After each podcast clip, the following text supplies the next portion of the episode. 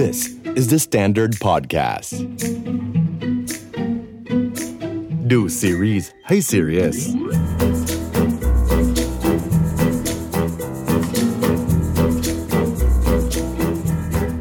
สวัสดีครับ กลับมาดูซีรีส์ให้ซีเรียสกันในสัปดาห์นี้นะฮะ หลังจากที่ก่อนหน้านี้เรา work from home กันมา แล้วก็มันก็มีซีรีส์ใหม่ ๆ เข้ามาเยอะมาก ๆ ในช่วงเดือนพฤษภาคมเมษายนที่ผ่านมา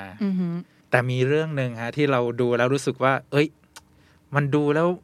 มันให้อารมณ์ร่วมค่อนข้างมากก็คือเรื่องของ law school Law School ก็เป็นเรื่องของการไขปริศนาฆาตกรรมในโรงเรียนกฎหมาย เป็นซีรีส์ที่เกาหลีบอกว่าเป็นเรื่องแรกที่เล่าถึงเหตุการณ์ที่เกิดขึ้นในโรงเรียนกฎหมายจริงก็ถ้าใครดูพวกสไตล์ซีรีส์ที่เป็นการดำเนินคดีการทำงานของทนายอายการ เรื่องส่วนใหญ่ก็จะเกิดขึ้นในศาลๆอ่าฮะ หรือไม่ก็ใช่อ่าเป็นการไปค้นหาข้อมูลในที่เกิดเหตุอะไรเอออย่างสืนี้สืบคดีต่างๆเนาะแต่เรื่องนี้มันต่างออกไป เพราะว่าเราจะได้เห็นฉาก เห็นตัวละครที่เป็นนักเรียนกฎหมายมากขึ้นอืมแล้วก็มีคนที่เคยเป็นอดีตอัยการมาเป็นอาจารย์อือหือสอนอยู่ในตัว law school นี้ ซึ่ง Law School นี่คือเปิดตัว EP แรกมาก็ค่อนข้างดีนะ สตาร์ทดีทีเดียว ก็เรตติ้งทั่วประเทศ 5.1 คนดูเยอะ ใช่หลักล้านอืมเพราะว่าซีรีส์เรื่องนี้ออกอากาศในช่อง JTBC ที่เป็นอ่าช่องดาวเทียม ก็เรตติ้งปกติก็จะไม่สูงนะอือฮะสำหรับซีรีส์ในในช่วงซีรีส์อ่าเวลากลางคืนอืมแต่ในช่วงที่ผ่านมามันก็มีหลาย ๆ เรื่องที่มันฉีก และทำให้คนสนใจซีรีส์ช่อง JTBC มากขึ้นอ่าอย่าง World of Married Couple อะไรอย่างนี้ที่มันทำเรตติ้งแบบ 20%ก็อันนี้ ต้องให้ดีเล่าแล้วว่าคือผู้กำกับอ๋อเหมือนเขาจะแบบมีผลงานก่อนหน้านี้อะไรมาบ้างเอ่อตัวผู้กำกับเรื่องนี้ก็คือคิมซอกยุนอืมอ่าในไทยอาจจะไม่รู้จัก แต่ถ้าคนดูหนังสไตล์ภาพยนตร์เกาหลีเยอะๆเนี่ย จะคุ้นงานของเขามากก็คือเรื่อง Detective K ที่เป็นนักสืบยุคโชซอนอืมอืมมันก็เลยทำให้เรื่องนี้เนี่ย นอกจากตัว พ่วงกับคิมซอกยุนจะมาจากเรื่อง Detective K แล้วอืมตัวทีมนักแสดงที่เคยร่วมงานกับเขาในภาพยนตร์เรื่องนี้เนี่ยก็มาร่วมแสดงในซีรีส์เรื่อง Law School เยอะมาก โดยเฉพาะตัวหลักเลย ก็คือพระเอกอ่าไม่รู้จะเรียกว่าพระเอกได้ไหม ตัวหลักในเรื่องของเราอ่าอาจารย์ยังที่แสดงโดยอ๋ออาจารย์คุณยังคิมมยองมินอืมซึ่งบทที่คนในเกาหลีรู้จักเขาเลยก็คือบทตัวของ Detective Detective K K เนี่ยแหละ ตอนนี้ซีรีส์ผ่านไปครึ่งทางแล้วครับผมมีทั้งหมด 16 EP ก็ผ่านไปแล้ว 8 EP วันนี้ที่เราอัดกันก็จะเป็น EP 9 ที่ไปสู่ครึ่งทางหลัง สารภาพว่ายังจำตัวละครไม่ค่อยได้เลย ชื่อยาก เยอะด้วย คือนอกจากเยอะจำยากแล้วเนี่ย แต่ละตัว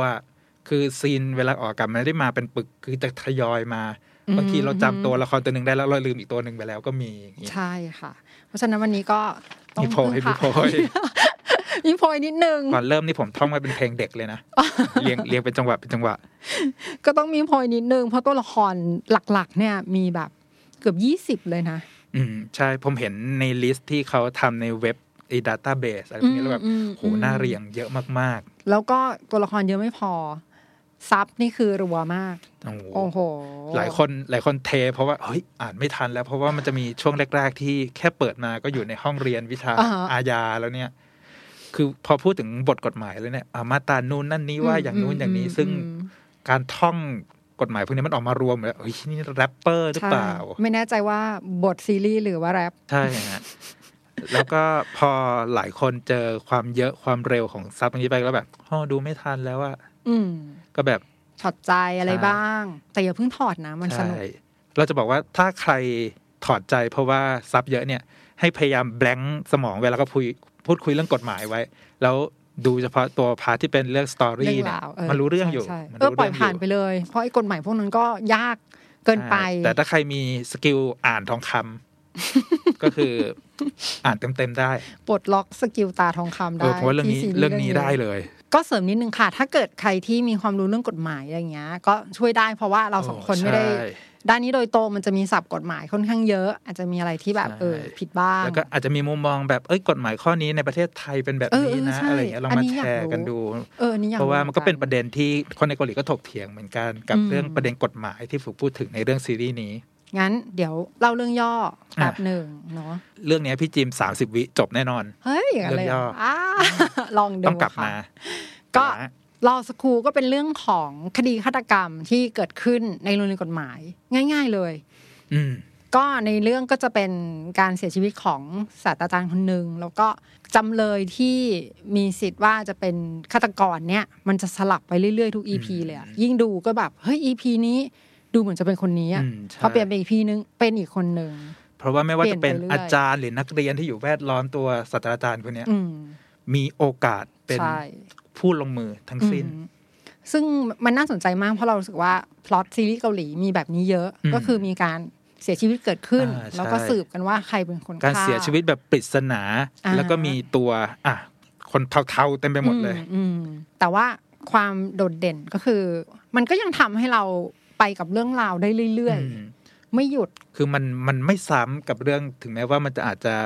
เป็นเรื่องของคดีแล้วหาอือหือตัวคนผิดคล้ายๆกัน แต่มันก็มีมุมมองของเรื่องกฎหมายที่มันแตกต่าง เป็นจุดกิมมิคสำคัญที่ถูกเอามาเล่นในเรื่องนี้อะอย่างถ้าเราดูก่อนอันนี้เรื่อง Beyond Evil หรือเรื่อง Mouse อะไรอย่างอ่าเงี้ยมีกฎหมายเยอะอ่าพอกลายมาเป็นตัว Law School เนี่ยเราก็จะได้เห็นมิติอีกแบบหนึ่งของการไขปริศนาการฆาตกรรม อืมงั้นเดี๋ยวเราต้องไปดูทีมนักแสดงก่อนที่มารับบทบาทสำคัญต่างๆ อย่างที่บอกเมื่อกี้แล้วว่านักแสดงเยอะ เยอะจริงๆแล้วแต่ละคนมีบทสำคัญแทบทั้งหมด ไม่ใช่แบบนักแสดงนำสองคนสามคนอะไรอย่างนี้ เอาเริ่มกันที่ตัวคิมมยองมิน อาจารย์อาจารย์ยัง อาจารย์ยังยังจงหุนก็คือเป็นอดีตอายการอ่าฮะที่กลายมาเป็นอาจารย์สอนวิชากฎหมายอาญาในโรงเรียนลอสคูลแห่งอืมนี้ ซึ่งตัวคิมมยองมินเองในไทยก็อย่างที่บอกว่าถ้าไม่ได้ดูภาพยนตร์มากๆก็อาจจะไม่คุ้นหน้า เพราะว่าเขาก็อ่า งานภาพยนตร์เยอะกว่างานซีรีส์แต่เขาก็ได้รางวัลแดซังโอ้ของสถานีโทรทัศน์อย่างเรื่องคลิปอ่าทางช่อง KBS เขาก็เคยได้มาอือฮึแล้วก็งานตัวภาพยนตร์เขาก็ได้แดซังมา ก็เป็นหนึ่งในนักนักแสดงที่ระดับ master ของวงการบันเทิงเกาหลีโอ้ก็ก็คู่ควรกับบทนะ เพราะเป็นอืมบทจุดศูนย์กลางพอสมควรใช่แล้วก็ คนจะไม่ชินกับ look ของคิมมยองมินในแบบที่เป็น serious part แบบนี้ เพราะว่าอย่างตัว Detective K ก็จะเป็นอะเป็นนักสืบก็จริง แต่มันก็จะมีความตลก แล้วก็เป็นสไตล์ย้อนยุคอืม look ในเรื่องนี้ก็เลยเป็นการฉีกฉีก look ของเขาไปในอีกแบบหนึ่งโอ้โห นี่คือไม่ค่อยได้ดู Detective K ก็สารภาพว่านึกไม่ออกนะ เพราะนึกว่าเป็นสายมาอ่าแสดงซีเรียสมาตลอด เพราะว่าพี่เขาดุก็ดุถ้าจริงใครดูรูปโปสเตอร์ ที่เราขึ้นมาเนี่ยจะเห็นว่าเอ้ย character เขามีหนงมีหนวด ใส่อ่าฮะหมวก กัดแบบเอโนเบิลแมนในยุคโชซอนเลยอะไรอย่างนั้นมส่วนอาจารย์คิม โอ้อาจารย์คิมอึนซุกอ่าคนนี้ชอบ ก็เป็นอาจารย์สอนกฎหมายแพ่ง อ่าใช่ฮะ แล้วก็มีบทบาทสำคัญกับเรื่องนี้มาก ๆ เพราะว่าเป็นคนที่ไปเกี่ยวข้องกับคดีในอดีตอ๋อใช่เรื่องก่อนก่อนที่เขาจะมาเป็นอาจารย์เนี่ย เขาเป็นผู้พิพากษามาก่อน ด้วยเหตุการณ์ที่เกิดขึ้นในเรื่องเนี่ย มันก็ทำให้เธอตัดสินใจที่จะเลิกการเป็นผู้พิพากษาแล้วมาเป็นอาจารย์เพื่อสอนนักเรียนดีกว่าอืมซึ่งตัวนักแสดงอีจองอึนที่รับบทเรื่องนี้เนี่ยถ้าใครคุ้นหน้าคุ้นตาดูกันมาคุ้นก็คือค่ะเรื่องพาราไซใช่ที่เป็นแม่บ้านอืมซึ่งสำหรับอีจองอึนแล้วก็เป็นเขาเรียกว่าสาย supporting role ตัวท็อปของวงการบันเทิงเกาหลีอืมแล้วก็งานแพ็กซังสองปีก่อน ก็ได้รางวัลอ่าสมทบยอดเยี่ยมมาแล้ว น่าจะเป็นเรื่อง Light in Your Eyes อืมคือเห็นเห็นหน้าเขาแล้ว รู้สึกแบบ safe zone เหมือนกันนะคุ้นในเรื่องอะ เอาจริง ๆ ถ้าดูชื่อเรื่องเนี้ยอาจจะไม่คุ้น แต่พอมาเห็นหน้า แต่ละคนในเรื่องอ่าแล้วเนี่ยก็จะรู้สึกว่าโอ้ยคนนี้อืมเคยดูเรื่องนี้เรื่องนี้มาอันนี้ก็มาถึง part ตัวนักเรียนบ้างอ่าฮะที่เป็นตัวไฮไลท์ก็คือ คิม Kim บอ Bom มหลายคนถ้าดูซีรีส์กันมานานก็ถ้าจำเรื่องอ่า Boy Over Flower หรือ F4 เวอร์ชันเกาหลีได้เนี่ยอืมเอาคิมบอมก็เป็นหนึ่งในสมาชิก F4 ยุคนั้นที่แบบ โอ้โห หล่อไซส์กิ้งเลย นี่ก็ยังใสอยู่นะแล้วเรื่องนี้ฮะเขากลับมาเป็นแบบในยุควัยที่เป็นแบบวัยรุ่นอะไรอย่างนั้นอีกครั้งอือหือเพราะอ่าอย่างซีรีส์ก่อนอันนี้ที่ได้ดูกันก็เป็นอ่า Tale of ใช่ Nine Tail ก็เล่นเป็นจิงจอกเกาหางก็จะเป็นอีกลุกหนึ่งอืมแต่ลุกเนี้ยพอเอาหน้าม้าลงมาแล้วเขาอือหือเขาดูเด็กเลยอะ จริง แล้วเอาจริง ๆ แล้วเนี่ย เขาหายไปหลายปีนะฮะก่อนที่จะกลับมาเล่น Tale of Nine Tail เนี่ยใช่น่าจะประมาณเกือบสี่ปีอือหือออะไรอย่างเงี้ยแล้วก็มันก็เป็นช่วงที่หลาย ๆ คนที่รอคอยคิมบอมแฮปปี้มากเพราะว่ามีผลงานให้ดูต่อเนื่อง ซึ่งใครที่ไม่ค่อยได้ดูงานแสดงคิมบอมอะจะได้เห็นเลยว่าเรื่องนี้แบบมิติดีนะ ใช่ฮะ คือบทบางทีมันไม่ได้เน้นหน้าตา เพราะว่าเป็นนักเรียนกฎหมายที่อืมแบบนอนน้อยบ้างอะไรบ้างแต่คือแบบด้วยสีหน้าแววตาอะไรอย่างเงี้ยมัน ถ่ายทอดดีมาก แล้วบทของเขาฮันจุนฮีเนี่ยก็เป็นเขาเรียกเหมือนเป็นนักเรียนระดับหัวกะทิอือหือที่เข้ามาเรียนในลอสคูลแห่งนี้อืมแม้ว่าตัวเองเนี่ยจะสอบเนติบัณฑิตผ่านรอบสองเรียบร้อยแล้วคือ ในความเป็นจริงคืออ่าอาจจะไม่จำเป็นต้องมาเรียนลอสคูลเลยก็ได้สามารถไปเป็นถูกทนายได้ใช่เลยทแต่มันก็มีทำไเหตุผลอะไรบางอย่างเออซึ่งซีรีส์ยังไม่ได้เปิดเผยด้วยนะว่าเหตุผลทำไมเขาถึงมาเรียนใช่สิ่งนี้อีกรอบหนึ่งอือฮึถึงแม้ว่าเขาอาจจะมีเปลยๆแหละว่า มันมีปมอะไรบางอย่างที่อยู่เบื้องหลังของเขาอยู่อืมแล้วก็อีกคนหนึ่งที่แฟนๆซีรีส์เกาหลีในไทยรอดู ใช่ รอเหมือนกัน ก็คือเรื่องนี้ระยูฮเยยอง หรือที่คนรู้จักก็คือโบลาจากรีพายหนึ่งเก้าแปดแปดก็โบราก็มารับบทเป็นคังเซาเอ ใช่ ก็ในเรื่องนี้จะมีคนชื่อคังซนสองคน ก็เป็นคังซนเอเอกับคังซนบีใช่ตัชื่อวชื่อพอดีชื่อเดียวกันใช่ซ้ำกัน ก็เลยต้อง A เพื่อความ B สับแยสกนไปอืมตัวบทของ ฮเยยองในเรื่องเนี้ย มันก็จะมี character ของคนที่มีปมในครอบครัวที่แบบเจอกับความอยุติธรรมในสังคมมาอืมแล้วตัวเองก็ผูกใจเจ็บว่า เอ้ย ถ้าอยากจะทำความยุติธรรมให้เกิดขึ้นในอืมชนชนชั้นที่แบบไม่ได้อยู่แบบเกือบไม่ถึง middle class ในสังคมอย่างเงี้ย ก็คือตัวเองก็ต้องเป็นผู้ควบคุมกฎหมายเอง ต้องมาเป็นทนายเอง หรือต้องเป็นอัยการเอง เพื่อที่จะสร้างความยุติธรรมให้เกิดขึ้นด้วยตัวเองอะไรอย่างนี้ใช่ซึ่งครอบครัวของคังซลเอเนี่ย ก็ไปเกี่ยวข้องกับเหตุการณ์ในอดีตเหมือนกันอ่าใช่มันมีความคือในตัวละครทั้งหมดมันจะมีความเกี่ยวโยงกันไปมาด้วย ใช่ มันจะมีผูกกันด้วยคดีในอดีต อืมซึ่งในเรื่องเนี่ย ตัวอ่าฮันจุนฮวีกับคังซลเอ เนี่ย ถ้าใครดูดูๆไปก็จะมีแบบ อ่า feel เพื่อนแบบคอยกัดกันคอยช่วยเหลือกันอะไรอย่างเงี้ย ซึ่งมันก็เป็น mood สนุกๆในแบบ เป็นช่วงเบรกใช่เนอะเป็นช่วงเบรกน่ารักน่ารักหน่อย คือหลายคนอาจจะดูเรื่องนี้แล้วรู้สึกเครียด แต่มันจะมีฉากสองคนเนี้ยเวลาคุยกันอะ มันจะเหมือนมี feel เพื่อนแกล้งกันอะอืมอืมแล้วก็มันมีมีเกร็ดอีกอันหนึ่งที่ฮะมันน่ารักดีสำหรับคนที่เป็นแฟน Reply หนึ่งเก้าแปดแปดก็คือ ในเรื่องตอนนั้นนะพี่โบลาเขาเป็นนักเรียนนิติศาสตร์ ถ้าอ่าถ้าจำไม่ถ้าจำกันได้ คือแต่ว่าตอนนั้นมันไม่ได้มีการเล่าถึงตอนที่ไปว่าเรียไปนทำอะไรต่อ อ่าหรืะไรก็คืออ๋อไม่มีฉากในโรงเรียน ไม่ค่อยเลมีมีน้อยหรือ แทบจะไม่มีเลย คืออีกทีนึงก็จบเป็นทนายความแล้วไงอืมแต่ว่าในเรื่องนี้ก็ได้เห็นแล้วล่ะ ว่าตอนนั้นพี่โบราเรียนหนังสือเป็นยังไงบ้าง สารฝันสำหรับคนที่ดูรีพายหนึ่งเก้าแปดแปดมา แล้วทีนี้ฮะ ด้วยความที่มันเป็น law school เนี่ยตัวละครพาร์ทนักเรียนมันก็จะมีความซับซ้อนมีมิติของตัวละครเยอะมากอะบางคนอะอย่างเมื่อกี้ฮันจูรีเป็นเด็กหัวกะทิใช่ไหมอะ ตัวคันซงเอเป็นแบบเด็กท้ายห้องอะไรอย่างเงี้ยที่แบบอ่าฮะต้องพยายามทำคะแนนให้ดีไม่งั้นแบบ จะถูกเรียนซ้ำเป็นนักเรียนชั้ทุนด้วยอ่าจะไม่ได้ใช่รับทุนจะต่างแล้วมันก็จะมีพวกพาร์ทที่เป็นหัวกะทิของรุ่นคนอื่น ๆ อีกๆอืมอย่างอย่างคังซอนบีอ่าฮะที่ครอบครัวของเธอนี่ก็เป็นแบบนักกฎหมายตั้งแต่รุ่นปู่มาเลย แล้วก็ ครอบครัวก็คาดหวังว่าเธอจะเป็นผู้พิพากษาจบไปเป็นผู้พิพากษาเป็นเกียรติเป็นสีให้กับให้คกับรอบตระคกูรัลวเหมือนกันซึ่งคนที่มาแสดงในบทของคังซอนบีนี่ก็คืออีซูคยองหลายคนอืมก็ไม่คุ้นอีกแล้วอืมแต่อีซูคยองนี่คือสายเขาเรียกนักแสดงอืมหนังรุ่นอืมใหม่ ๆ ของเกาหลีที่แบบถูกจับตามองมาก ด้วยอายุที่ยังไม่เยอะเนี่ย แต่เธอได้รางวัล supporting role จากงานแพ็กซางมาแล้วด้วยอืมก็เลยพอมาในเรื่องตัว Law School เนี่ยฮะมันก็เลยเป็นอ่า เป็นดราม่าทางโทรทัศน์ ที่เธอรับบทเด่นแบบชัดเจนเต็มๆให้เราได้ดูกัน ซึ่งหลายๆคนชอบชอบลุคชอบสับผมสั้น ชอบนะเราว่าเขาดูเฉยเมย เฉยชาแต่มีอะไรอืมซ่อนอยู่จะเป็นตัวละครสายนิ่งที่แบบอืม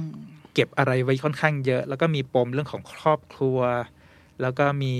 เรื่องของความต้องการของตัวเองที่แบบโอ๊ยอือหือถูกแม่บีบบังคับนู่นนั่นนี่มากมาย แล้วก็มีโอ้คนนี้ชอบคุณเดวิดลีด้วอ่าย ถ้าจำได้ก็คือเคยเล่นอีทาวอนคอ่าลาก่อนหน้านี้สแทวันกับที่เป็นเซียเพื่อนนของเซียนลงการลงทุนของเฮียอะไรอย่างเงี้ยเพื่อนเฮียเออเอาเงินไปลงทุนให้จนร่ำจนรวย เออ ก็มารับบทซอจีโฮอ่าเพราะตอนแรกที่เห็นเขาก็คือนึกถึงตอนอีเทอีเทววออนนนะเออมันแบบรู้ว่าเป็คล้ายๆกันอยู่ใช่ใส่แว่นใช่เออแล้วมีความแบบจีเนียสบางอย่างอะไรอย่างเงี้ยใช่ก็ยังแบบโอ้ตายแล้วหายไปตั้งนาน ซึ่งจริง ๆ ตัวเดวิดลีเนี่ย คนในเกาหลีรู้จักกันมา ติดตามผลงานกันมานานแล้วเพราะเขาเป็นนักนักแสดงเด็กตั้งแต่อายุเจ็ดขวบอ๋ออ่าฮะซึ่งถ้าไปดูในโปรไฟล์เขาเนี่ยเขามี character ที่เขาแสดงมาแล้วทั้งหมดเนี่ยสี่สิบสี่สิบกว่าตัวเลยอืมแล้วก็ตัวบทซอจีโฮที่เขามารับในเรื่อง Law School เนี่ย มันก็เป็นนักเรียนระดับที่นักเรียนตัวอย่างอืมอืมคอยช่วยเหลืออาจารย์ แล้วก็จับกลุ่มเพื่อนติวอะไรแบบนี้ แต่มันก็จะมี character ที่แบบไม่ได้เป็นมิตรมากนักสำหรับเพื่อนในรุ่นด้วยกันอะไรอย่างเงี้ย ก็มันมีความแข็งแข็งๆในตัวอยู่ คืออะก็คือถ้าดูไปสักระยะหนึ่งก็จะเริ่มเข้าใจตัวว่าละครมากขึ้นละว่าทำไมว่ามันมีเหตุผลเพราะใช่อะไรทำไมถึงแบบสนใจเรื่องการเรียนมากกว่าอืมความรู้สึกหรือเหตุการณ์รอบตัวขนาดก็เป็นตัวอีกตัวละครหนึ่งที่มีปมอืมเป็นคดีในอดีตอือหือที่ผลักดันให้ตัวเขามาเรียนโรงเรียนกฎหนี่มายไงคือตอนนี้นักเรียนรุ่นเนี้ยทุกคนมันมีอดีตหมดเลเป็ยนนะคนมีอดีตเป็นคนมีอดีตรวมจริตังวตามมาด้วยคุณฮยันอู รับบทรุ่นพี่ยูซึงแจอืมอันนี้ก็เป็นคุณหมอหมอสูใช่ไหมมันเป็นคุณหมอสูมาก่อนก็คือเป็นแล้วคุณหมอรียนที่มาเรียนโรงเรียนลอสคูอืลมซึ่งครับตอนนี้ก็ยังไม่บอกนะ ว่า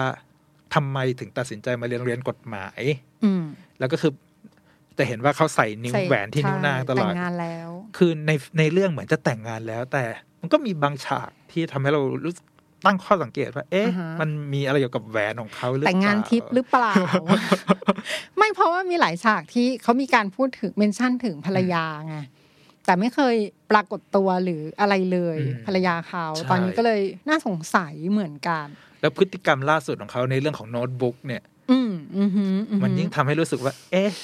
มันยังไงอืมซึ่งเดี๋ยว มันก็มีปมที่เราจะพูดถึงในวันนี้อยู่เหมือนกันอ่าฮะอ่า ส่วนน้องเยซึนโอ้โหเอาเลยค่ะเชิญ ผมเลยขค่ะอบอกว่าก่อนหน้านี้ผมอาจจะ bias ค่อนข้างมากกับนักแสดงหญิง แล้วก็คนที่แสดงเป็นเยซึนในเรื่องนี้ก็เป็นหนึ่งใน list นักแสดงหญิงที่ผมปลื้มก็คือน้องโกยุนจอง ซึ่งก่อนหน้านี้หลายๆคนดู Sweet Home มา ก็อาจจะจำได้ที่เป็นพยาบาลคอยดูแลอะคุณตาอ่าใช่จำได้ค่ะแต่อันนี่ก็เป็นลุคอีกแบบนึงเลยเป็นลูกสาวแบบแต่งตัวเต็มที่ทาปากแดงตลอดสวมรองเท้าส้นสูงอือหือในเรื่องนี้ก็อ่าบทของเยซึน ที่เขาเขียนไว้ในเว็บของ JTBC ก็คือ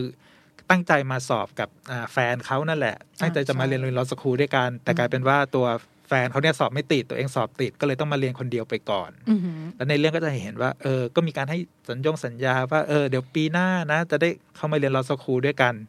แต่ตัวเยซึนเองเนี่ย เบื้องหลังความสวยความดูดีของเขาเนี่ยมันมีปมเรื่องของความรักที่เหมือนจะ มันอยู่บนความรุนแรงหรือมีปัญหาอะไรบางอือฮึอย่างอยู่ ซึ่งในเรื่องเนี้ย ถึงตอนล่าสุดเนี่ยมันมันเฉลยออกมาแล้วแหละว่าปัญหามันคืออะไรแล้วมันก็ ผมเจ็บปวดแทนน้องมากโถแต่เยซึนนี่นับเป็นตัวพลิกในตอนครึ่งเรื่องเลยนะอ่าใช่เนาะใช่มันเป็นเหตุการณ์ที่เกิดขึ้นกับเขาแล้วก็แบบพลิก คือเป็นตัวละครที่ถือกุญแจหนึ่งไว้อือฮึตลอดคีย์ในเรื่องนี้อืม ซึ่งถ้าถ้าดูสองสามตอนแรกอาจจะไม่รู้สึกเอ้ยคนสวยๆที่มาประกอบฉากหรือเปล่า แต่ปมเธอนี่หนักแหมไม่ธรรมดาหนักเลยคือคือเดี๋ยวนี้ดูซีรีส์เกาหลีอะมันจะไม่มีตัวละครไหนมาเฉยๆแล้วล่ะอ่าใช่ มันจะมาด้วยเหตุผลบางอย่างอะไรคือเงี้ยถูกใส่มาเนี่ย โดยเฉพาะซีรีส์สไตล์แนวสืบสวนอืมแนวเล่นของชิงไหวชิงพลิบเนี่ยต้องมีมีอีกตัวละครหนึ่งนะอ่าเกือบจะลืม เป็นตัวละครที่ปรากฏบ่อยมากอ๋อในใช่ซีรีส์ คือเด่นเด่นแล้วแล้วบทใหญ่มาก บทใหญ่มากอืมใหญ่กว่าทุกคนใช่อยู่กลางโรงเรียนเลยค่ะ ก็คือเป็นรูปปั้นของ Lady Justice หรือว่าเทพีเทมิสซึ่งเป็นตัวแทนแห่งความยุติธรรม ก็จะเห็นว่าเป็นเป็นรูปปั้นอยู่ ซึ่งซึ่งในเรื่องจริง ๆ แล้วอะอาจารย์ซออะเคยเล่าใน EP สามหรือสี่นี่แหละ อธิบายอ๋อความที่หมามาที่ไปยอืมของ Lady of Justice นี้อยู่แล้ว ซึ่งตัวรูปปั้นเนี่ยมันก็จริงๆเป็นตัวแทนของ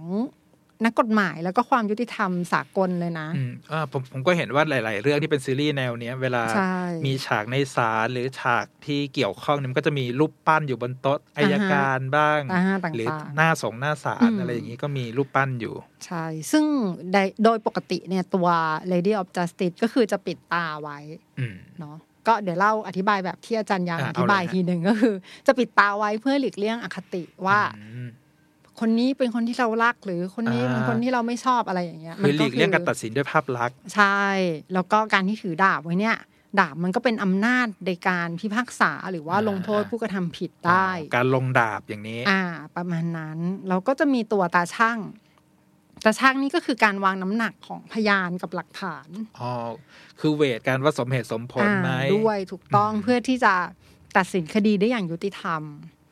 เราก็ยังจะมีคือคือจริง ๆ ในเรื่องอะ พูดถึงแค่สามประเด็น แต่ว่า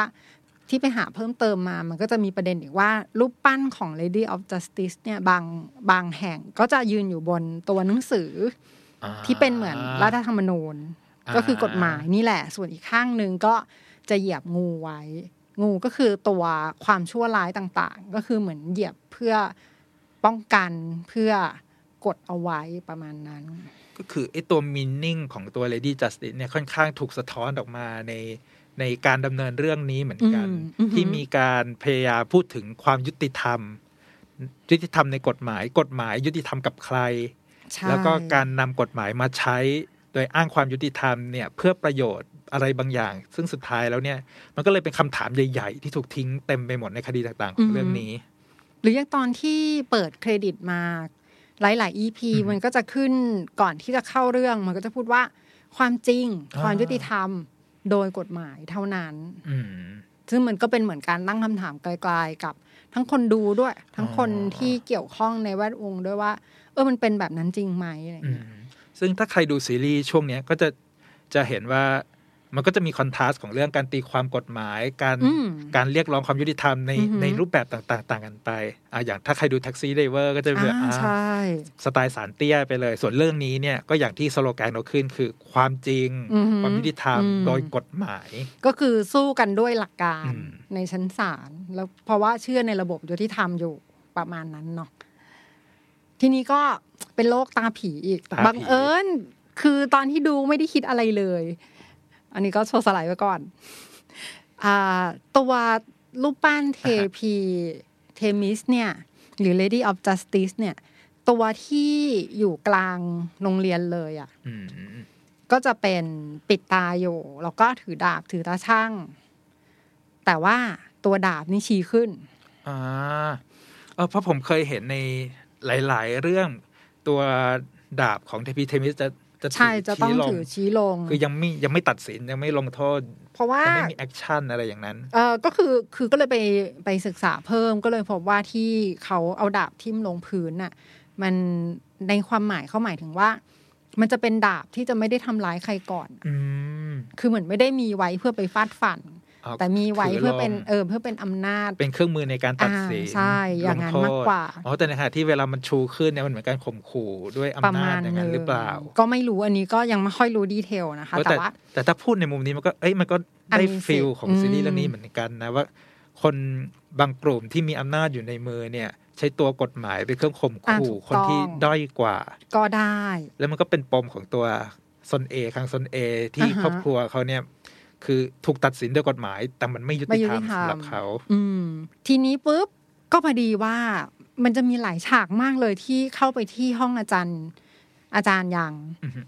ก็จะเห็นว่าอาจารย์ยังก็มีรูปปั้นของอ่าเทพี Lady of Justice เหมือนกัน แต่ว่าที่อยู่บนโต๊ะของอาจารย์ยังอะเป็นแบบเอาดาบโอ้เวอร์ทิ่ชัมนลดาบงทิมลง เออ นี่ก็คือตอนนั้นก็คือแบบเฮ้ยไม่ได้ละอืมเปิด ซีรีส์ How to Get Away with Murder ทันที เปิดเทียบมานิดนึง ซึ่งถ้าใครไม่เคยดูเรื่องนี้ก็คือจะคล้ายๆอ่าการก็คือมีเรื่องของ law school อ่าใช่มีเรื่องราวที่เกิดขึ้นในโรงเรียนกฎหมาย ก็เป็นเป็นซีรีส์ที่มีการเสียชีวิตเกิดขึ้นใช่ในโรงเรียนกฎหมายใช่เหมือนกัน แต่ว่าคนละแบบอือฮึมีความคล้ายกันบางอย่างก็ อันนี้ก็เอามาให้ดูว่าในเรื่องนั้นตัวเทพีก็เอาดาบชี้ลงเหมือนกันอืมแล้วพอไปเซิร์ชดูส่วนใหญ่แล้ว ก็จะเป็นเทพีเนี่ย ก็จะต้องเอาดาบชี้ลงชี้ลงเป็นปกติ ก็เลยสงสัยกับตัวเองว่า เอ๊ะหรือว่าตัวโรงเรียนลอสคูลที่มหาวิทยาลัยฮันกุกเนี่ยอืมมันเป็นเงินบริจาคเป็นหลักของอาจารย์ซอด้วยอ๋อรวมถึงรูปปั้นเนี้ยที่อาจารย์ซอก็ชอบมายืนดูอยู่เป็นประจำ เราก็เลยไม่แน่ใจว่า การที่เขาเลือกทำรูปปั้นที่กลางโรงเรียนเป็นเอาดาบชี้ขึ้นเนี่ยมันอาจจะซ่อนความหมายบางอย่างของเขาไว้หรือเปล่า อาจจะต้องคอยจับดูต่อจากนี้อืมว่าสิ่งที่เกิดขึ้นในโรงเรียนลอสคูลเนี่ย มันจะมีความแตกต่างกับสิ่งที่อาจารย์ยังพยายามจะเรียกร้องอยู่อ่าฮะยังไงบ้าง เออ อันนี้น่าสนใจก็อยากจะติดตามต่อไปเหมือนกัน แล้วถ้ายังจำกันได้ก็คือ อาจารย์ซอก็เคยพูดถึงหน้าที่ของอายการเอาไว้เออเขาพูดดีมากเลยอะคือหน้าที่ของอายการคือการทำให้ไม่มีใครได้รับความอายุติธรรมจากกฎหมายอืมถ้าผมจะไม่ผิดประโยคนี้มันเขาพูดในคลาสเด็กนักเรียนหรือเปล่าใช่ไหมที่อ่าที่ที่สอนนักเรียนที่หลานที่หลานนั่งชายอยู่เขานั่งอยู่แล้วก็แบบอืโอ้มโหเราปลื้มอายการเราปลื้มอาของตัวเองมาใช่กซึ่งก็อาจจะเป็นเหตุผลที่ทำให้เขาเอาจริงเอาจังเรื่องของการเรียนกฎหมายด้วยอืมแล้วก็ดูมีความเป็นคนที่แยกแยะเรื่องส่วนตัวกับ เรื่องความถูกผิดอืมได้ดีนะ เห็นในหลาย ๆ ครั้ง แนะนำตัวละครไปครบหมดละคือเราว่า law school มันมีความน่าสนใจตรงที่ว่า มันจะมีเส้นเรื่องหนึ่งที่เล่าเล่าแล้วก็สืบสวนเกี่ยวกับว่าใครเป็นคนฆ่าอ่าใช่ แต่ทีนี้มันก็จะมีอีกเส้นเรื่องหนึ่งที่พูดถึงเรื่องความจริงความยุติธรรมอะมันเกิดขึ้นโดยกฎหมายอืมหรือไม่ ซึ่งไอ้ตัวเส้นเลือกด้านข้างเนี่ย มันก็จะเชื่อมโยงไปถึงคดีที่เกิดขึ้นในอดีตอือหือแล้วก็ ซึ่งบางคดีก็ไปเกี่ยวข้องกับตัวละครที่เป็นนักเรียนในโรงเรียนด้วย อืมแล้วก็หลายคดีมาจากเหตุการณ์จริงอืมด้วย ซึ่งเดี๋ยวเราเราจะไล่ไปให้ดูก่อนแล้วเดี๋ยวค่อยมาพูดในเชิงลึกกัน ก็จะมีตั้งแต่คดีชนแล้วหนีย่านจูแลดงที่เป็นจุดเปิดของเรื่องอืมตามมาด้วยคดีอีมันโฮ คดีติดสินบนที่ดินที่อ๋อมีการมอบให้กันเป็นของขวัญเกิดขึ้น การลอกวิทยานิพนธ์ของน้องคังโซบี การแฮ็กคอมพิวเตอร์ของอาจารย์ โดยคุณยูซึงแจ รวมถึงการปล่อยข้อมูลคดีก่อนที่จะเกิดการพิจารณาคดีเกิดขึ้นแล้วก็จะมีเรื่องระบบอุปถัมภ์ที่มันยังคงมีอยู่ในทุกๆภาคส่วน ไม่ต่างจากสังคมอื่นอืมรวมถึงความเหลื่อมล้ำทางสังคมสถานะที่แบบคนรวยคนจนอะไรต่างๆ เหล่านี้ ซึ่งเดี๋ยวจะมาเล่าเรียงให้ฟังกัน ตัวคดีที่ เหมือนเป็นจุดที่เปิดให้เกิดความขัดแย้งขึ้นอืมในตัวละคร ที่หลังจากการฆาตกรรมตัวจันซออ่าเกิดขึ้นแล้วเนี่ย มันก็จะถูกพูดถึงคดีชนแล้วหนีอืมอืมโอ้คดีนี้ ก็เป็นคดีย่านจูแรดงเขาเรียกเป็นย่านอ่าวเป็นคดีเดียวที่อาจารย์ยังในตอนนั้นที่ตอนเป็นที่อัยเป็นกาอัรยการอยู่ เป็นคดีหนึ่งเดียวที่ไม่สามารถปิดได้ แล้วก็เป็นคดีที่ทำให้สุดท้ายแล้วเขาต้องเขาอืม ผันตัวมาเป็นอาจารย์ในมหาวิทยาลัยในลอสคูลนี่แทนอืมซึ่งถ้าถ้าดูมาตลอดจะเห็นว่าอาจารย์ยังเนี่ยเขาเป็นคนชอบต่อจิ๊กซอว์โอ้มากจะถือเยจิ๊กอะซอว์มากแล้วจิ๊กซอว์ยากทุกอัน แล้วคือจิ๊กซอว์แบบสไตล์พวกสีซ้ำๆกันเยอะๆอย่างนั้นนะทำได้ยังไง ซึ่งสำหรับเรารู้สึกว่าการที่มันมีคดีหนึ่งที่เขายังปิดไม่ได้นี่มันแบบคาใจ มันเหมือน จิ๊กซอว์ที่หาไม่เสร็จโอ้โหเออ ประมาณนั้น แล้วว่ามันเป็นแบบความฝังใจอย่างหนึ่งอืมที่เขาก็พยายามจะจัดการมันให้ได้ ซึ่งเรื่องของเรื่องก็คือไอ้คดีชนแล้วหนีย่านจุฬาดงเนี่ย มันมีความซับซ้อนอีกนะ เพราะว่าเด็กผู้ชายคนหนึ่งโดนอ่าโดนรรถถชชนนแล้วก็ชนแล้วหนีไป ซึ่งเด็กก็เสียชีวิต ซึ่งเด็กคนนี้ก็ดันเป็นพยานที่ไปรู้เห็นอืมเหตุการณ์ของคดีอีมันโฮอีกซึ่ง อันนี้เราเราซึ่สงปอยได้แล้วใช่ไหมเพราะว่าเราพูดได้มันอยู่ต้นเรื่อง เพราะว่าอ๋ออะอยู่อีมันต้นเรื่องอีมันโฮอืมมันก็คือตัวคนร้ายที่อ่าศาลตัดสินอือหือแล้วว่ามีความผิดอืมแต่ถูกปล่อยตัวออกมาอือหือพร้อมกับติดกำไรข้อเท้าอะไรอย่างนี้ไว้อืมซึ่งในพใน part ของตัวอีมันโฮเนี่ยก็ถูกวิพากษ์วิจารณ์อ่าไปถึงตัวคดีในอดีต ซึ่งเดี๋ยวเราเราจะมาลง detail ตัวอีมันโฮกันอีกทีหนึ่งอือหือ ซึ่งพอเกิดเหตุการณ์คดีชนแล้วหนีขึ้นมาปุ๊บเอ่อคุณอีมันโฮเนี่ยที่เป็นพยานเป็นพยานของคดีการชนแล้วหนีเนี้ยโอ้โหมันเกี่ยวพันกันไปหมดเลยก็คือ ตอนหลังก็มาทำงานให้กับอาจารย์ซออ่าอ่ามาเป็นคนขับรถให้ ซึ่งตอนนั้น อ่า อาจารย์ซอก็ยังไม่เป็นอาจารย์ เป็นอายการเป็นอายการเหเอมืออนกันใช่เป็นอายการอยู่และอาจารย์ซอก็เป็นอายการในคดี อีอีมัมันนโฮโฮอีกค่ะ มันจะงงๆแบบนี้แหละ ซึ่งความซับซ้อนตรงเนี้ยมันทำให้เส้นเรื่องไทม์ไลน์มันวุ่นวายตั้งแต่เริ่มซึ่งหใช่ลายๆคนใช่ถอดใจตรงนี้เหมือนกันนะเออว่าเออเฮ้ยเออจริงเกิดอะไรจริงขึ้นทำไมคดีมันเต็มไปหมดอือืมแล้วถูกผูกตัวละครให้มันให้มันแบบโอ้โหมัดกันเป็นก้อนใช่แต่ถ้าใครข้ามตอนสองเราสามารถจะเริ่มเห็นเส้นที่มันคลี่ออกมา แล้วว่าอืม ความปมที่อยู่เบื้องหลังของแต่ละละครรวมถึงตัวคดีชนแล้วหนีเนี่ยอืมมันส่งผลกับปัจจุบันยังไง อย่างไร มองเป็นความท้าทายดีกว่า ใช่ใช่เพราะว่าอันเนี้ยเป็นจุดสำคัญเลยเออที่ทำให้เรื่องนี้เนี่ยมันเขาเรียกว่าปริศนาของมันอะมันไม่จบสักทีอือหืออันนี้พูดถึงอีมันโฮกันลงลึกนิดนึง เพราะตัวคดีอีมันโฮเนี่ยมันเป็นการสะท้อนคดีที่เกิดขึ้นจริงในสังคมเกาหลีก็คืออมคดีอ่าโชดูซุนอืมดังมากซึ่งเป็นคนร้ายในคดีที่เขาเรียกว่า ล่วงละเมิดทางเพศเด็กลักพาตัวแล้วเสียๆชีทำร้าวิยตร่างกายด้วยอืมคือพอไปอ่านรายละเอียดแล้วมันเข้าใจเลยว่าทำไมมันถึงเป็นอิมแพคกับสังคมเกาหลีอะเพราะว่าเด็กผู้หญิงคนนั้นแบบแปดขวบเองอะแต่ว่าโดนทำร้ายร่างกาย โดนข่มขืนด้วยแล้วก็คืออวัยวะภายในนี่เสียหายจนตอนหลังเด็กก็คือเป็นพิการตลอดชีวิตเลยอ๋อด้วยพิซ้ำการตลอดชีวิต ใช่ มันเลยค่อนข้างอิมแพ t เพราะว่าน้องก็ยังมีชีวิตอยู่ เพราะว่า ในเกาหลีเนี่ยอ่าสาธารณะค่อนข้างไม่พอใจในการตัดสินอือหืขอองศาลเพราะว่ามันอืมมีข้ออ้างหนึ่งเกิดขึ้น ก็คือจริง ๆ แล้วเขาจะต้องโดนจำคุกแบบอย่างน้อย15ปี แต่ว่าคุณโชว์ดูโชดูซุนเนี่ย ตอนที่ไปขึ้นศาลก็บอกว่าตัวเองเมาอยู่อืมพอเมาปุ๊บกฎหมายอะมันก็เหมือนลดโทษให้ เพราะว่า คนที่กระทำไม่ได้อยู่ในสภาวะสมบูรณ์อ่าทางจิตใจประมาณเนี้ยมันอยู่ในภาวะที่มึนเมาอยู่ ก็เลยได้รับลดโทษเหลือแค่สิบสองปี ซึ่งไอ้เรื่องการอ้างว่าตัวเองเมาเนี่ย ในคดีอีมันโฮของเรื่องนี้ก็มีการเหมือนกันพูดเหมือนกันว่า เออที่กระทำลงไปอืมตรงนั้นนะมันเกิดจากความเมาแล้วก็ได้รับอือหือการลดโทษปล่อยตัวออกมาอืมแต่ก็ยังต้องถูกควบคุมความประพฤติอยู่ถูกติดกำไรข้อเท้าข้อเท้าอะไรอย่างนี้อยู่อยู่ซึ่ง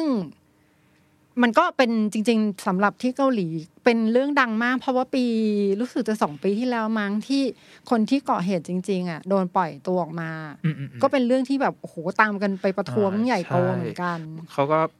มองว่ามันเป็นเรื่องที่มันสะเทือนความรู้สึกอืมคนในประเทศของเขามากอืแล้วก็ด้วยความที่มันเป็น issue ที่ถูกถกเถียงกันมากเนี่ยมันก็เลยถูกหยิบจับมาวิพากษ์อ่า ผ่านบทละครหลายเรื่องเหมือนกันอะอย่างในตอนนี้ที่ถูกที่เอามาพูดถึงก็มีตัว Taxi Driver อ่าใช่ที่เป็น Taxi Driver คดีมีแรกเลย แล้วก็ Mouse เรื่องเมาส์ก็มีการพูดถึงในคดีของน้องอาบงอีอืมอืมซึ่งมันก็จะมีมูดโทนที่พยายามวิพากษ์ว่า เออ การปล่อยตัวคนที่มีความผิดอืม ในลักษณะนี้ออกมาเนี่ย มันเหมาะสมหรือไม่หรือไม่ ซึ่งในเรื่องนี้ตอนนี้ตัวละครอีมันโฮก็เป็นหนึ่งในตัวละครสำคัญของเรื่องที่อะเริ่มมีถูกบต้องทบาทอืมเพราะตอนแรกผมนึกว่าจะเป็นแบบเอ่อเป็นคนร้ายที่โผล่อือหือมาก่อกวนในคลาสเรียนอะไรอย่างเงี้ยเฉยแต่กลายเป็นว่าตัวอีมันโฮเนี่ยก็มีเบื้องหลังอะไรบางอย่างที่ไปเกี่ยวข้องกับตัวอายการอ่าใช่ที่ตัดสินคดีนั้น ผู้พิพากษาอะไรต่างๆนานา ดีไม่ดีอาจจะถือความลับอะไรหลาย ๆ อย่างด้วยเป็นไปได้เพราะอีพีหลัง ๆ มีการพูดถึงคังทันหรืออ่าใช่คัไหงมคันนี่คือพี่สาวพี่สาวของคังโซลถ้าเองผมจะไม่ผิดเขาในเรื่องบอกว่าเป็นฝาแฝดด้วยซ้ำเพน่าราะจะมันฝามีแฝดเพราะหน้าเหมือนกันใช่อืเพราะว่ามีฉากหนึ่งที่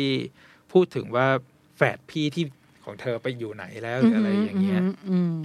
มีการเดี๋ยวเดี๋ยวต้องรอว่าพอคังทันปรากฏตัวแล้วจะเป็นยังไงอืมซึ่ง ในอีพีที่ผ่านมามีโทรศัพท์ของคันทางโผล่เข้ามาแล้ว แล้วเบอร์รหัสเนี่ย บอกว่าอยู่อเมริกาแน่อ่าฮะเบอร์อเมริกาแต่อยู่อเมริกาหรือเปล่าๆโอ้โห เดี๋ยวนี้เขาสามารถปลอมกันได้ขนาดนั้นแล้วใช่ไหมไม่ก็รู้ไม่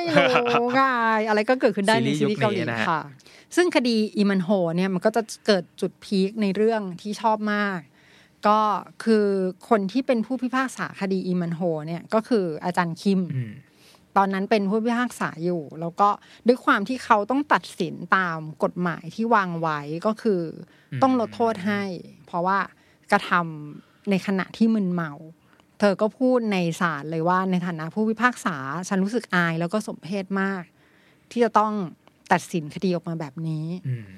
หลังจากที่ตัดสินคดีเนี้ย คุณคิมอุนซุกเนี่ยอืมก็เลยตัดสินใจไปเป็นอาจารย์ เลิกการเป็นผู้พิพากษาไปเลย แล้วทีนี้เนี่ยในเส้นเรื่องของคดีในอดีต มันก็มีคดี side story อืมที่มันเปิดฉากให้เราเห็นอีกหนึ่งตัวละครก็คือตัวอายการจินอายการจินที่เป็นคนมารับผิดชอบในคดีการเสียชีวิตของอาอาจารย์ซออ่าฮะซึ่งกลายเป็นว่าอายการจินที่มาทำหน้าที่ในตัวเนี้ย มีแบ็กกราวอะไรบางอย่างที่มันเป็นคอน FLICT กับตัวอาจารย์ยังของเรา อือหือ ในเรื่องนี้ก็คือคุณอายการจินเนี่ย โดน อาจารย์ยังยื่นฟ้องยื่นฟ้องเป็นคดีแรกของเกาหลี คดีนั้นก็คือการปล่อยข้อมูลคดีให้ล่วไหลก่อนอืมที่ศาลจะพิจารณาคดีเสร็จ ซึ่งในเรื่องโอ้โหในเรื่องปล่อยอ่าปล่อยข้อมูลการดำเนินคดีที่ยังไม่แล้วใช่เสร็จหรืออะไรอย่างเงี้ยใช่มันก็ดันไปผูกเกี่ยวกับอะเรื่องราวของนักเรียนคนหนึ่งในคอยู่ลาสลอสคูลก็คือ จีโฮจีโฮใช่ที่อืมอืมอืมอ่าอืมเดวิดลีแสดงอ่าอ่าใช่ซึ่งพ่อของเขาเนี่ยทำตัวโรงงานของเล่นอือหือแล้วก็มีข่าวออกไปว่า ไอ้ตัวของเล่นเนี่ยของเล่นมีสารปปนนเปื้เปื้ออนนที่ก่อให้เกิดมะเร็งอือหือแต่ในความเป็นจริงแล้วเนี่ย พอสอบสวนไปแล้วเนี่ย ไม่มี คือไม่ใช่ไม่มีคือมีในระดับที่ไม่ก่อให้เกิดอันตรายอ่าฮะอ่าฮะแต่ไอ้ตัวความตัวพ่อผิดที่มันถูกถูกปล่อยข่าวออกไปแล้วเนี่ย มัน ได้เกิดกระแสลบเกิดขึ้น แล้วทำให้ตัวสินค้าที่เป็นแบรนด์ของเขาเนี่ยอืไม่มีคนซื้ออมเพราะมันเกิดนิเกทีฟจากตัวสาธารณะแล้วชื่อเสียงเสียไปแล้ว สุดท้ายตัวพ่อของจีโฮเนี่ย ก็ตัดสินใจเผาของทุกอย่างพร้อมกับตัวเองอืมแล้วก็ทำให้จีโฮ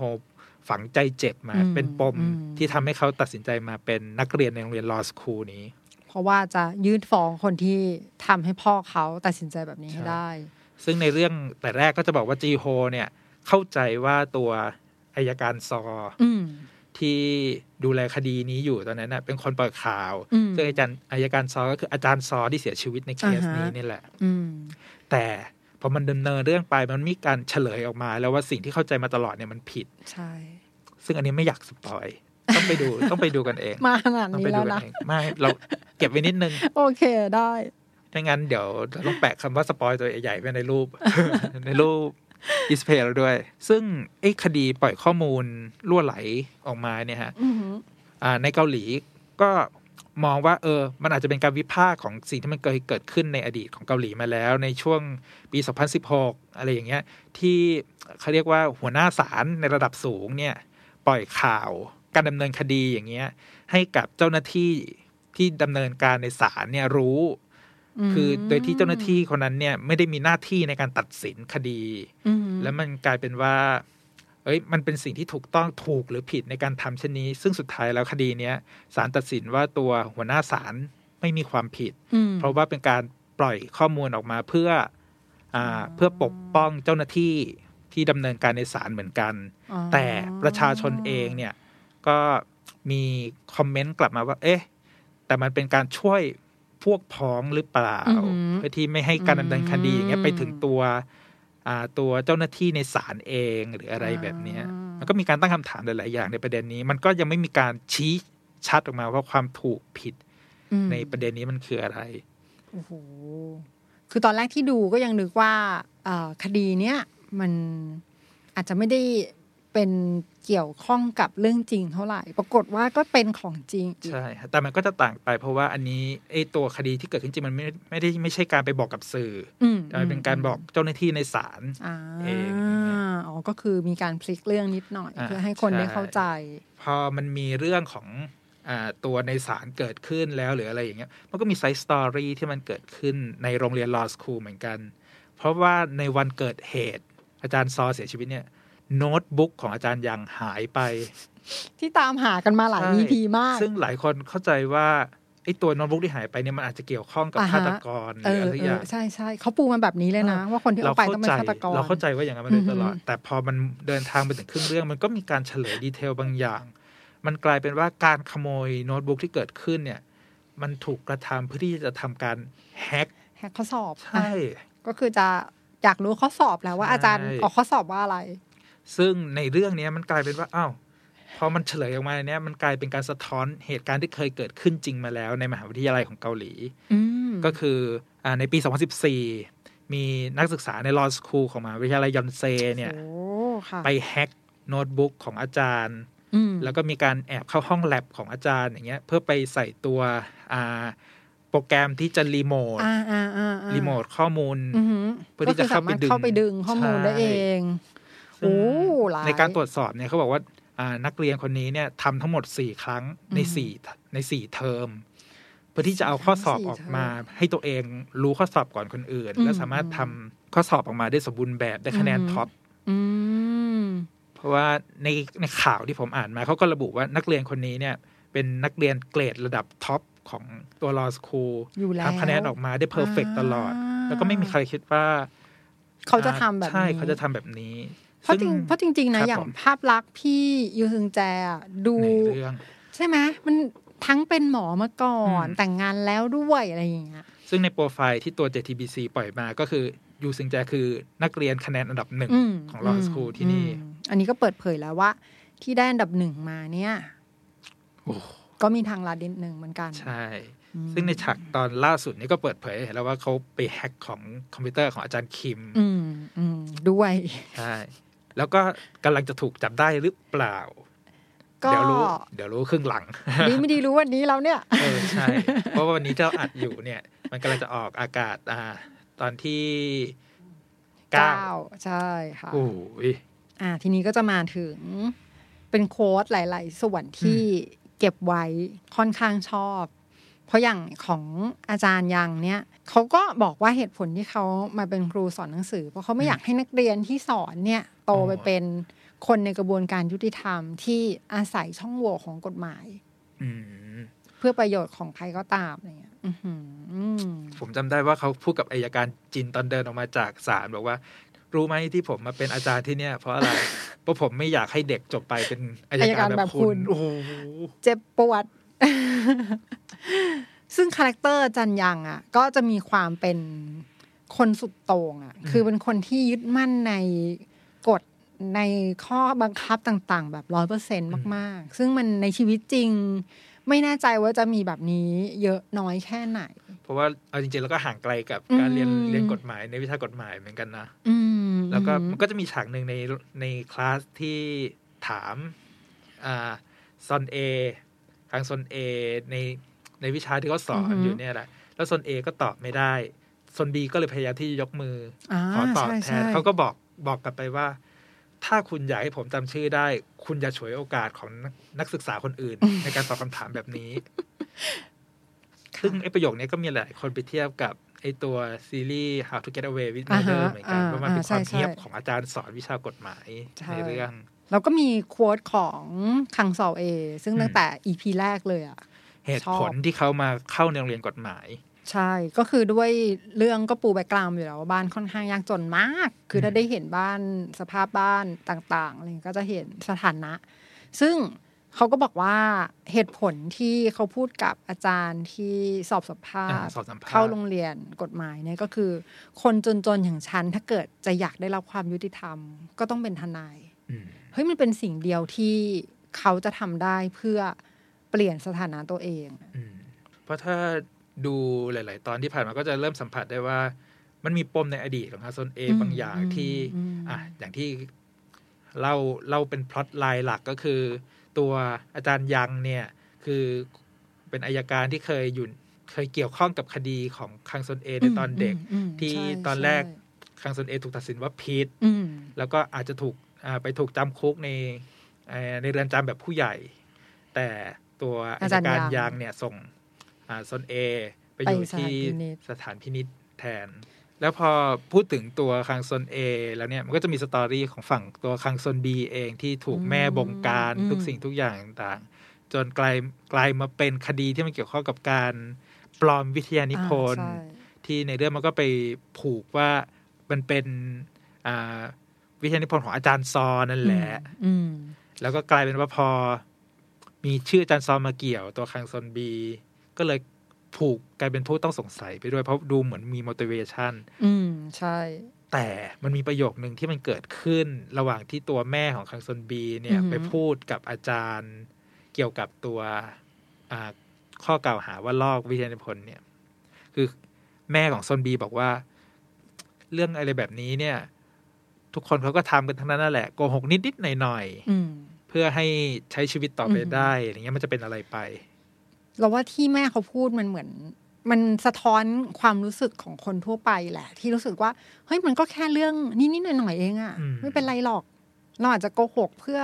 ผลประโยชน์อะไรบางอย่างอืมเล็ก ๆ น้อยๆ คือไม่คิดว่ามันในความรู้สึกตรงนี้ก็เหมือนแบบอืมก็พูดไปเพื่อแบบอืมช่วยช่วยความผิดของลูกอืมในในมุมของความเป็นแม่อือหือออะไรอย่างเงี้ย ซึ่งอืมมันก็สะท้อนอะไรหลาย ๆ อย่างว่า ในเรื่องของการช่วยเหลือคนในครอบครัวอย่างเงี้ยบางทีมันมองอ่าข้ามเรื่องของกฎหมายไปเยอะเรื่องของใช่ความถูกผิด ก็อะไรอย่างงี้คนในครอบครัวถูกเสมอไงอืมก็หยวนหยวนหยวนหยวนอืมซึ่งก็ต้องติดตามเพราะว่าครอบครัวนี้ก็ยังมีอีกหลายเรื่องราวอ่าที่ยังไม่เปิดเผยใช่เพราะว่ามันก็มีเซอร์ไพรส์เบาๆเกี่ยวกับพ่อของคังซนบี ซึ่งเราก็จะไม่พูดอะไร ค่ะ พูดไม่ได้เลย ต้องดูจริงๆรอสักครู่ครับ สนุกคือนอกเหนือจากการที่จะเล่าเรื่องแบบปริศนา ใครฆ่า ใช่ ใครกันแน่อะไรอย่างนี้แต่ล้วคดี side story อะสนุกหมดเลย สนุกหมดเลยจริง แล้วยิ่งถ้าไปรู้ว่ามันเป็นเรื่องจริงที่เกิดขึ้นมาแล้วมีผลยังไงกับสังคมอะมันยิ่งสนุกขึ้นไปอีกใช่ แต่ต้องโน้ตตรงนี้ไว้นิดนึงใครที่กลัวอ่านข้อกฎหมายอะไรไม่ทันเนี่ยปล่อยมันไปผ่านเออปล่อยเร็วๆไปก็ได้ปล่อยไปใช่คือแค่พอรู้กรอบๆว่ามันพูดถึงเรื่องอะไรอย่างเงี้ยก็ดูสนุกแล้วอืมเรื่องนี้ ไม่ต้องเออซีเรียสว่าอ่านซับไม่ทันนะ หรืออะไรอย่างงี้ แล้วก็อยากจะปิดท้ายรายการเนาะด้วยบทสัมภาษณ์ที่ไปสัมภาษณ์คุณทนายความมาอ่าที่มันจะทำให้เราเข้าใจว่าการดูซีรีส์เกาหลี โดยเฉพาะอ่าเรื่อง Law School เนี่ยมันสนุกกว่าเส้นเรื่องที่เขาปูไว้เพื่อความบันเทิงยังไงบ้าง ก็เดี๋ยวก็ต้องอ่านที่คุณทนายความภาวินีชุมศรีได้ให้สัมภาษณ์กับทางรายการไว้นะคะ ก็คือเขาบอกว่าซีรีส์เกาหลีเรื่อง Law School เนี่ยมันทำให้เห็นภาพของกระบวนการยุติธรรม ซึ่งมันมีทั้งข้อดีและข้อเสียในกระบวนการสืบสวนสอบสวนต่างๆ แต่ก็คือมันทำให้เห็นว่าสังคมเกาหลีเนี่ยมันเปิดกว้างอืมในการนำเสนอเรื่องราวทั้งด้านดีแล้วก็ด้านที่จะต้องแก้ไขด้วยแล้วยิ่งการที่ซีรีส์อะเอ่อ พูดถึงหลาย ๆ คดีความที่เกิดขึ้นจริงอะมันเชื่อมโยงกับคนดูได้ง่ายโดยตรง เพราะมันเป็นเรื่องที่เกิดขึ้นในสังคมอยู่แล้วอะคนดูที่เป็นประชาชนทั่วไปอะก็จะรู้สึกเข้าถึงกระบวนการยุติธรรมได้มากกว่าเดิม เหมือนมีส่วนร่วมได้เข้าไปช่วยแก้ไขได้ด้วย แล้วก็อย่างหนึ่งที่เขาทิ้งท้ายไว้ก็คือ ทุกคนนะต้องการกระบวนการยุติธรรมที่มีความเป็นธรรม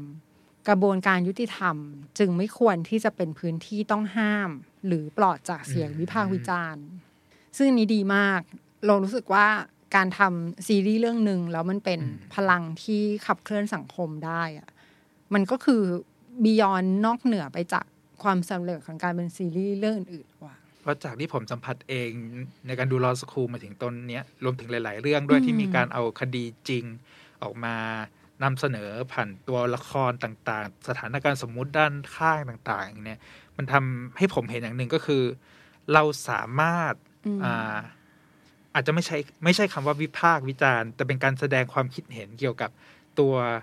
สิ่งที่มันเกิดการตัดสินผ่านกระบวนการยุติธรรมมาแล้วเนี่ยว่าอืมในความรู้สึกของอาจจะไม่ไม่ใช่ของเรา แต่เป็นความรู้สึกของคนคนหนึ่งเนี่ย มันมีมีมันควรจะมีเสียงเรียกร้องกลับไปว่า เฮ้ยสิ่งที่มันถูกตัดสินออกมาแล้วเนี่ยอืมในความเป็นจริงถ้ามันถ้ามันเกิดเหตุการณ์อย่างนี้ขึ้นล่ะ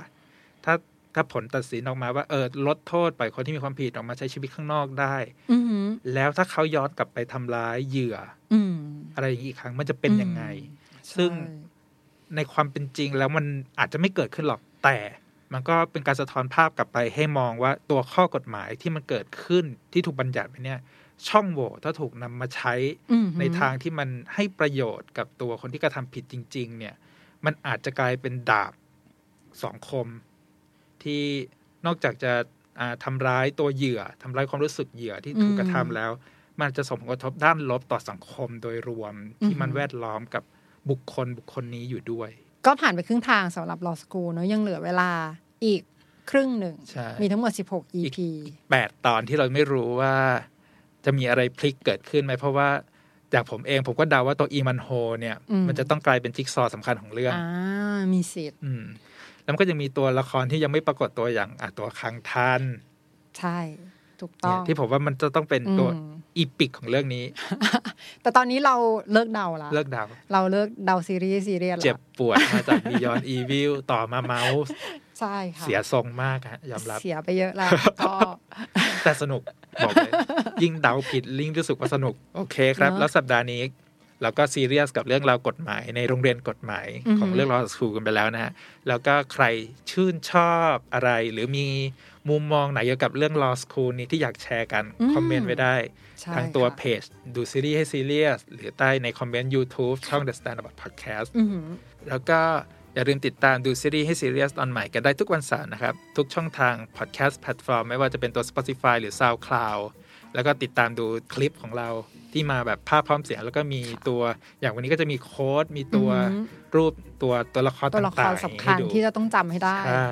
ช่อง YouTube The Standard Podcast กับผม แล้วก็